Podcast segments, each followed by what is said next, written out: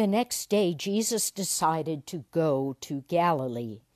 He found Philip and said to him, Follow me. Now, Philip was from Bethsaida, the city of Andrew and Peter. Philip found Nathanael and said to him, We have found him about whom Moses in the law and also the prophets wrote, Jesus, son of Joseph from Nazareth. And Nathanael said to him, Can anything good come out of Nazareth? Philip said to him, Come and see. When Jesus saw Nathanael coming toward him, he said of him, Here is truly an Israelite in whom there is no deceit. Nathanael asked him, Where did you get to know me? Jesus answered, I saw you under the fig tree before Philip called you. Nathanael replied, Rabbi, you are the Son of God, you are the King of Israel. Jesus answered, Do you believe because I told you that I saw you under the fig tree? You will see greater things than these. And he said to him, Very truly I tell you, you will see heaven opened and the angels of God ascending and descending upon the Son of Man.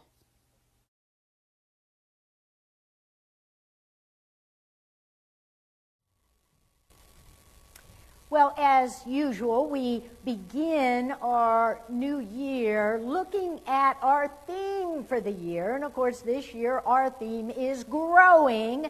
And as many of you noticed, our, our magnet for the year is smaller than the ones in the past because it is to remind us when we look on the fridge to grow, just like the magnet. Uh, but, but when we think about growing, we've got to remember that our Christian life should be about growing in love, growing in understanding, growing in conforming our lives to the life of Jesus. We should, across our lifetime, be growing in all of these things as we follow Jesus day to day, month to month, year to year. There's never a time in our life when really we arrive, we are told that we uh, now see in a mirror dimly. We won't see face to face till we cross over. And in this life, we should be seeing a little bit more clearly in that mirror day by day. But sometimes I think there are Christians who, rather than growing, uh, they like to think that, well, they've arrived. You know, it's like I, I know what to believe. I know what the scriptures say. I know what I do. I believe in Jesus. I can wait for the express train to heaven. All, all things are good. I have pretty much mastered this Christian faith. Well, the problem with that is there's only one master of the Christian faith, and that is Jesus himself. And unless we are continuing to look to Jesus and to grow as Jesus would have us grow, then we're going to be stuck. We're not really doing what Jesus would have us do. You know, often when we're thinking about growing, we think about the way a child, you know, a toddler will become a child, will become a teenager. Oh no and then into young adulthood and middle age and on and on. We think of this idea of growing physically, but the scriptures are also telling us that across our lifetime we should be growing spiritually. We should be growing in our ability to conform our lives to the life of Jesus. That's what we're called to do. And it means that in this life we're going to be stretched at times. And what's interesting to me about thinking about stretching is, um, you know, if you think about a rubber band or a hair tie, you know, once you've stretched it, it doesn't go back to where it was. It's always going to still be stretched. It's a way of saying that we get stretched in what we know and see and do, And then that becomes our new normal. We have come to a new place in our faith. That's how we should be living as followers of Jesus Christ. And this, uh, I would say, has a lot to do with our ability to see, our ability to learn to see more than meets the eye.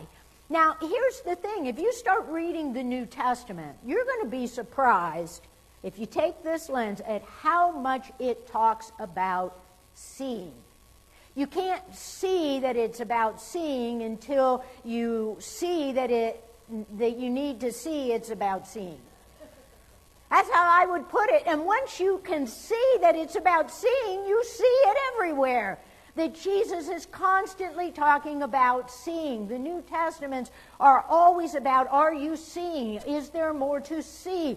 Think about Epiphany. We talked about this last week. What happens? The wise men show up and they see Jesus for who he is. And think about that whole Christmas season. We're talking about the light. It pushes back the darkness so that we can see. Jesus tells us, take the log out of your eye so you can see. Nicodemus comes to Jesus by night. He can't see under the cover of dark, darkness. He's not sure about who Jesus is. But by the end of the Gospel of John, Nicodemus is carrying a hundred pounds of spices to anoint Jesus' body. In the daylight, he sees Jesus for who he is. He's come into the light. But the best example of all, of course, Saul on the road to Damascus. So Saul is going down the road. What happens? He's blinded. He can't see. And when he can see again, first of all, he sees Jesus for who he is the Messiah, the one he should be following. But guess what? Paul also now sees who he has been. He has been stretched and it's not going back to where he used to be and the things he used to do. All across his lifetime, Paul will continue to grow. Sometimes people say, that's it, he's done. No, if you keep reading his letters, if you read the book of Acts, you're going to find Paul is not done being stretched and growing and conforming his life to Jesus all through the New Testament, it's going to tell us that we need to see more clearly and not just see things as they are, but see things in a way that is spiritual and is uh, through the eyes of Jesus himself. When we come to this story in John, about Philip and Nathaniel. My goodness, it is all about seeing. You know, at the beginning, so Philip uh, is called by Jesus, and Philip, he runs back to Nathaniel. And, and although it says we found him, he's basically saying we have seen the Messiah, Jesus of Nazareth. We finally have seen him. Now, Nathaniel, like many people, is skeptical. Oh man, can anything good come out of Nazareth? Can anything good come out of that little backwater town? I don't believe it. Uh, I may believe it when I see it, but right now, just because you tell me, I don't believe it. Now, this is so true in our world today. I want you to think about the way that so many people have this negative impression of the church right? The church is a place that's judgmental. It's not, in, you know, they're going to point fingers and argue. And you almost have to, these days, be just like Philip. You have to say, well, come and see. Now, what he means by come and see is, is really that in the human life, if we don't experience something, uh, it's not enough just to say it, you have to experience it. And so, what that means for us is we have to be careful in whether we are living our lives out there in the world in a way that is reflecting Jesus. If we're saying, come and see, and through our lives, they're already seeing something that might make them feel like, well, maybe I will go and see. You know, this is so important because, l- listen, I know if you're with other members of the family of faith, or if I'm in the car with you, you're going to be like, I better drive good. The pastor's looking. Pastor sees me, right? But but but it, it, it's learning even when we're not around our brothers and sisters, we are to still be reflecting that light of Jesus. You know, I thought about this yesterday. I got on the airplane. I'm tired. Uh, I'm, yeah, it's been a, yeah, a long week. And I'm waiting for this man to finish putting all his stuff in the bins, and I'm looking at the one open space in the bin so I can sit down. And he takes this tiny little bag and he puts it in that space. It's a full plane. And so I said, Would you mind putting the little bag under the seat so my bag can go in there? And he's sort of like, Well, take that under advisement. That's exactly what he said. And he did pull it out, but when I sat down, I thought, you know, I could have said that better. I could have been nicer about it and simply said something like, Do you think we can see if, if I get my bag in there, if we can still squeeze in your bag? You know, and, and so my I was stretched a little bit. I realized, okay, you need to be you need to be a little more thinking about how you can be nice. What would what would Jesus say to the man? Or maybe Jesus would just say, doesn't matter, I'll just go sit by the lavatory. I don't know. But the point is that we're always, if we're, if, if we're following Jesus, there are always going to be little things that are illuminated that we could do or say a little bit better. So uh, uh, Philip says to Nathanael, Come on, come and see for yourself. Experience Jesus, and, and I think it'll make a difference. Well, so here comes Nathanael, and Jesus sees him approaching and says this, this weird line, you know, now here is truly an Israelite uh, who is without deceit. Now, I think what he's saying is, Nathanael, you're really a seeker of the truth. You really want to do the right thing. You really want to live in a way that is good and righteous. And when Jesus says that, Nathanael is like, wait a minute. How do you know me? When did you see me? And Jesus is like, I saw you under the fig tree. I was just looking at you. I saw you. Now, I think this is really not about somehow Jesus had is having like a supernatural vision of him.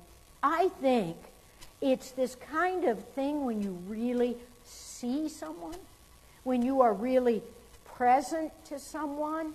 Uh, I, it, the, the, the, the heart of the Christian faith, in many ways, is the ministry of presence, of really being present to someone as they are, who they are, and really seeing them.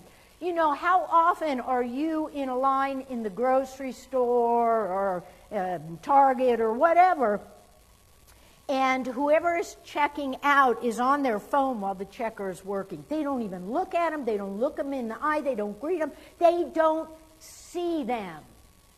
Or uh, they tell us when you're out on uh, driving in your car and you see a homeless person, even if you aren't going to give them money, you should look at them and acknowledge their humanity and see them. I think this is really what Nathaniel is experiencing that Jesus actually sees him, looks at him, and sees him for who he is. You know, how many people need to know that God looks at them and sees them for who they are and still will greet them and be with them? This is part of what the body of Christ should be conveying. I see you just as you are, and you are welcome to be with Jesus.